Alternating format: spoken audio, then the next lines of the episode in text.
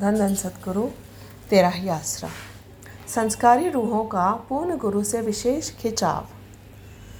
उन्हें पहले पहल देखा तो दिल कुछ इस तरह धड़का, कोई भूली हुई सूरत मुझे याद आ गई हो जैसे। प्रसिद्ध शायर मखमूर की उपरोक्त पंक्तियों में यथार्थ यथार्थता की अमिट झलक किसी हृदय विदारक की व्यथा को प्रदर्शित करती है। आधुनिक युग में युग में मनुष्य चाहे अनेक वर्षों से एक दूसरे के साथ रह रहा है, किंतु परस्पर निस्वार्थ प्रेम को दृष्टिविगत कर रहा है, किंतु एक ऐसी इंसानी सूरत जिसको पूर्ण सद्गुरु कहा जाता है कि एक प्रथम रूहानी झलक किसी को आंतरिक रूप में अनियंत्रित कैसे कर देती है। इसलिए उपरोक्त अनुभव को यथार्थ रूप दिया गया है।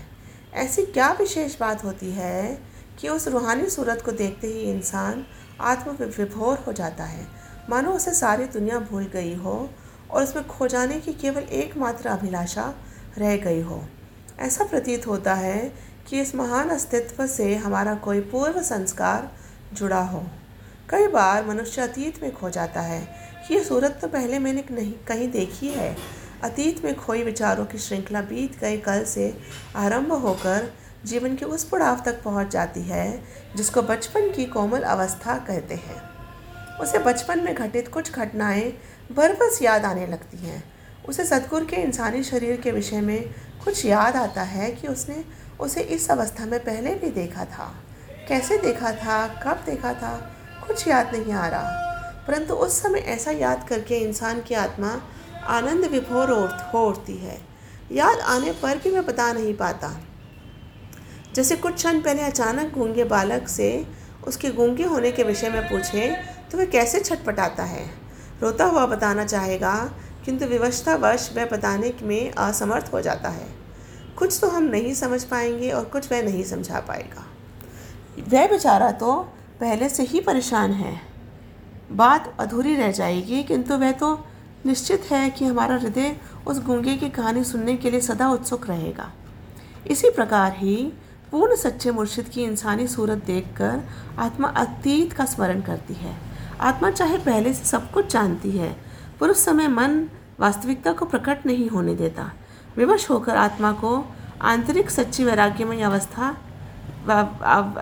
विवश होकर आत्मा की आंतरिक सच्ची वैराग्यमय अवस्था जाग उठती है, जिससे अश्रुधारा का प्रवाह स्वयं होने लगता है। यथार्थ में यही सच्ची अवस्था है। ऐसी इंसान की अवस्था हो जाती है, तत्पश्चात वह सोचता है मुझे क्या हो गया था। ऐसी अवस्था अनुभव करने के बाद उसके हृदय में उत्सुकता बढ़ने लगती है कि मैं पुनः उस सूरत को देखूं तो सही, शायद कुछ अतीत में खोया हुआ याद आ जाए। गूंगे बच्चे की उससे ही कहानी जानने की उत्सुकता जैसी अवस्था यहाँ हो जाती है। अनंत काल की बात याद आना, क्या यह साधारण बात है? इस भूली याद को जीवित करने के लिए इंसान सारी आयु लगा देता है, अर्थात उसे जानने की उत्सुकता जीवन पर्यंत बनी रहती है। इस सोच के अनुसार मनुष्य समय समय में मुर्शिद के दर्शन की झलक प्राप्त करके अपने को कुछ समय के लिए संतुष्ट अनुभव करता है। इसी प्रकार वह बिना डोर के वहाँ खींचा चला जाता है जहाँ सच्चा मुर्शिद विराजमान हो। फिर वह स्थान चाहे जंगल हो, वीरान हो, कुछ भी क्यों ना हो, वह स्वर्ग से भी बढ़कर प्रिय लगता है। इस तथ्य को स्पष्ट करते हुए किसी शायर ने क्या सुंदर लिखा है। बैठ गया जिथे दो घड़ियाँ, उस जगह नू रंगला चढ़ियाँ, पई आवे महक बहारां दी, क्या बात सच्ची सरकारां दी। इंसान की सच्ची भावना को केवल सद्गुरु ही समझ सकता है और किसी के वश की बात नहीं है। उदाहरणार्थ छब्बीस जनवरी दो हज़ार एक को गुजरात प्रांत में भयानक भूकंप आया, जिसको देखकर समस्त मानवता कांप गई। सच्चे मुर्शिद हजूर महाराज संत गुरमीत राम रहीम सिंह जी इंसान वहां पर व्यथित एवं पीड़ित लोगों के दुख दर्द को बांटने के लिए स्वयं गए। शहनशाह जी स्वयं उन पीड़ित लोगों के जर्जर हुए घरों में गए और इलाही दर्शनों के साथ साथ राहत सामग्री देकर उन्हें अत्यधिक उत्साहित किया और निराश लोगों में फिर से जीने की भावना प्रबल कर दी। एक सच्चे एक दिन सच्चे पातशाह जी निश्चित स्थान पर जो ऊंचा था, कुर्सी पर विराजमान थे। कुछ सेवादार आपके पास खड़े थे। इतने में चार पांच गुजराती वृद्ध महिलाएं शहंशाह जी के दर्शनों के लिए वहां आ पहुंची। सेवादारों ने व्यथित महिलाओं को सच्चे पातशाह जी की हजूरी में ला बिठाया। वे अशिक्षित ग्रामीण महिलाएं गुजराती भाषा के बिना और कुछ नहीं जानती थीं। उन्होंने वार्तालाप करने के पश्चात पिताजी से शायद रहीम अथवा कबीर जी के दोहे सुनाने के लिए आज्ञा मांगी। पिताजी ने उन्हें आज्ञा दे दी। उन्होंने गुजराती भाषा में दोहे बहुत देर तक सुनाए। पास खड़े सेवादारों को एक शब्द भी समझ नहीं आ रहा था, किंतु सच्चे मुर्शिद कामिल उनके दोहों को सुनकर इतने मुक्त हो गए जिस प्रकार माता अपने बच्चे को खिलाने प्यार करने में सारी दुनिया को भूल जाती है। वे महिलाएं निरंतर सुनाई जा रही थीं और सच्चे शहंशाह जी बड़े प्रेम सहित सुन रहे थे। सच्चे दातार वाले दो जहान सब कुछ समझ रहे थे, जान रहे थे कि कोई क्या बोल रहा है, कहाँ से बोल रहा है, क्या कहना चाहता है। हजूर पिताजी ऐसे संकेत दे रहे थे जैसे उन्हें उनकी पीड़ा स्पष्ट अनुभव हो रही हो। हृदय विदारक ये दृश्य किसी उदाहरण अथवा परिभाषा का गुलाम नहीं, जो आंतरिक भावनाओं को समझाने के लिए वर्णित करना अनिवार्य हो। यह तो केवल समझने, जानने, अनुभव करने एवं स्थायी रूप देने की बात है। कौन अपने सच्चे मुर्शिद के लिए अपने हृदय में क्या छुपाए हुए है, ये जानना इंसान के लिए कठिन ही नहीं अपितु असंभव भी है। इसलिए तो कहा है कि सच्चे प्रेम की कोई विशेष भाषा नहीं होती। पूर्ण सद्गुरु के लिए भाषा संबंधी बातें कोई विशेष महत्व नहीं रखती। वे स्वयं तो प्रत्येक भाषा को समझता ही है, बल्कि जब चाहे वे प्रत्येक भाषा जिसकी उस समय आवश्यकता हो सबको समझा देने की क्षमता भी रखता है। यही तो कारण है कि सच्चे पातशाह जी भारत के लगभग बाईस तेईस राज्यों में सत्संग कर चुके हैं और सब में लगभग हिंदी भाषा का ही प्रयोग किया है। हालांकि उन राज्यों के अशिक्षित ग्रामीण अपनी स्थानीय भाषा के अतिरिक्त और कुछ नहीं समझते, लेकिन उन्होंने सतगुरु की दयालुता के कारण सत्संग इस प्रकार ध्यान से सुने जैसे उनकी भाषा में सत्संग हो रहा हो। कई स्थानों पर वह लोग सेवादारों से प्रश्न करते कि तुम्हें हमारी भाषा कैसे समझ आ जाती है, स्वामी जी ने तो हमारी भाषा में सत्संग किया है। ये सुनकर सेवादार आश्चर्यचकित नहीं होते थे, किंतु एक दूसरे को देखकर मुस्कुरा पड़ते थे, क्योंकि जब मुर्शिद पर दृढ़ विश्वास हो जाता है तो ऐसी बातें तो क्या, यदि मृतक में मुर्शिद प्राण डाल दें तो उन्हें यह भी साधारण सी बात लगती है, क्योंकि वास्तव में एक सच्चा शिष्य ये भली भांति जानता है कि मेरा मुर्शिद क्या है और क्या करने की शक्ति रखता है। और यह भी अच्छी तरह जानता है कि मेरा मुर्शिद स्वयं खुदा है और खुदा के लिए कुछ भी असंभव नहीं होता। समस्त विश्व विश्व को मालूम है कि उस सर्वशक्तिमान के लिए सब कुछ साधारण होता है। सद्गुरु के किसी अलौकिक चमत्कार को पढ़कर, सुनकर एवं आंखों से देखकर अत्यधिक आश्चर्य प्रकट करना सच्चे शिष्य का मुर्शिद के विश्वास को शिथिलता का संकेत देता है, क्योंकि अद्भुत कार्य के लिए यदि मनुष्य उत्तरदायी हो तो उसके प्रति आश्चर्य प्रकट करना मनुष्य का स्वभाव होता है। दूसरे शब्दों में आश्चर्य अर्थात हैरानी केवल इंसान के लिए प्रकट की जा सकती है, इंसानी अस्तित्व में छुपे खुदा के लिए नहीं। वह खुदा अपने एक संकेत से समस्त सृष्टि को नष्ट करने और फिर से रचना करने की शक्ति रखता है। हाँ, अपना स्वयं का तथा दूसरों का विश्वास दृढ़ बनाने के लिए परमार्थी चमत्कार पढ़ना, सुनना तथा सुनाना एक अलग बात है, जो कि शिष्य और सद्गुरु की श्रृंखला सुदृढ़ करने का एक बहुत बढ़िया साधन है। इंसानी शरीर में छुपी हुई आत्मा एक अंश मात्र है और सच्चे पूर्ण सद्गुरु का स्वरूप उसी प्रभु की अखंड ज्योति को का परिवर्तित स्वरूप होता है।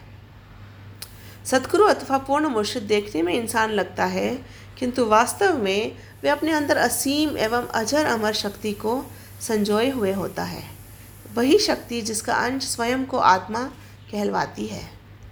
इसलिए मुर्शिद के अस्तित्व का दर्शन दीदार कर उससे मिलने के लिए व्याकुल हो जाती है, परंतु मानवीय शरीर में होने के कारण उसके वश में नहीं होता, किंतु प्रत्येक क्षण उसे देखने की भावना आत्मा की शांति के लिए नया उत्साह लेकर आता है। परिणाम स्वरूप मुर्शिद के दर्शन दीदार दीदार से उत्पन्न हुई उत्सुकता उस मनुष्य की आत्मा के लिए एक विवशता बन जाती है, अतः वह मुर्शिद के दर्शन दीदार के लिए बहाना ढूंढता रहता है। ऐसा अनुभव इंसान के अपने वश की बात नहीं होती और ना ही प्रत्येक के लिए ये हो सकता है। चाहे कोई व्यक्ति मुर्शिद की पीठ के भी दर्शन दीदार कर ले तो भी उसके लिए अति लाभदायक सिद्ध होता है। मुर्शिद की एक झलक किसी साधारण एवं बिना नाम शब्द प्राप्त किए जीव की भी के भी असंख्य पापों को नाश कर देती है, जिससे वह बिल्कुल अनभिज्ञ होता है। कई संस्कारी आत्माओं के लिए सद्गुरु को स्वयं जाना पड़ता है, पहले ये बताया गया है, किंतु मन के कारण इंसान को मुर्शिद के बाह्य रूप को पहचानने में देर लग जाती है, जबकि आत्मा उसकी अंश होने के कारण सब कुछ जानती है, पहचानती है और सब कुछ समझती है। इसी कारण मुर्शिद के दर्शन दीदार की एक झलक में वैराग्यमय अवस्था में पहुंचने की पहुंचते ही व्याकुल हो उठती है। उस इंसान को स्वयं मालूम नहीं होता कि यह सब कुछ क्यों हो रहा है। मैंने तो इन्हें पहले कभी ही देख कभी देखा ही नहीं, बातचीत करनी तो दूर की बात है। सतगुरु के देखते ही हृदय पूर्ण शांत हो गया है, ऐसा प्रतीत होता है कि उसे किसी प्रकार की अब परेशानी रही ही नहीं। उसकी आत्मा सतगुरु के दर्शनों से एक क्षण भी वंचित नहीं रहना चाहती। उसे दर्शन के बिना और कुछ अच्छा लगता ही नहीं, मानो उसका समस्त भौतिक पदार्थों से मोह भंग हो गया हो। आत्मा ऐसा पाकर जब वैराग्यमय अवस्था में आती है तो बरबस उसकी आँखों में अश्रुधारा प्रवाहित होने लगती है और तथा और भी बहुत कुछ होता है जिसे लेखनी लिखने में असमर्थ है। इसका एक अनुभव गुजरात में पीड़ित एवं व्यथित लोगों ने भूकंप के समय देखने को मिला। जब हजूर शहनशाह जी उन व्यथित लोगों के दुखों को निवारण करने के लिए स्वयं उनके नष्ट हो गए घरों घरों में गए, उनमें से कुछ लोग रात सामग्री से ध्यान हटाकर पूज्य पिताजी के नूरानी चेहरे को निरंतर देखने लगे, जिसे देखने के लिए उनकी आंखें व्याकुल थीं, उन्हें प्राप्त हो गया है। उन्हें अब विचित्र शांति का अनुभव होने लगा है।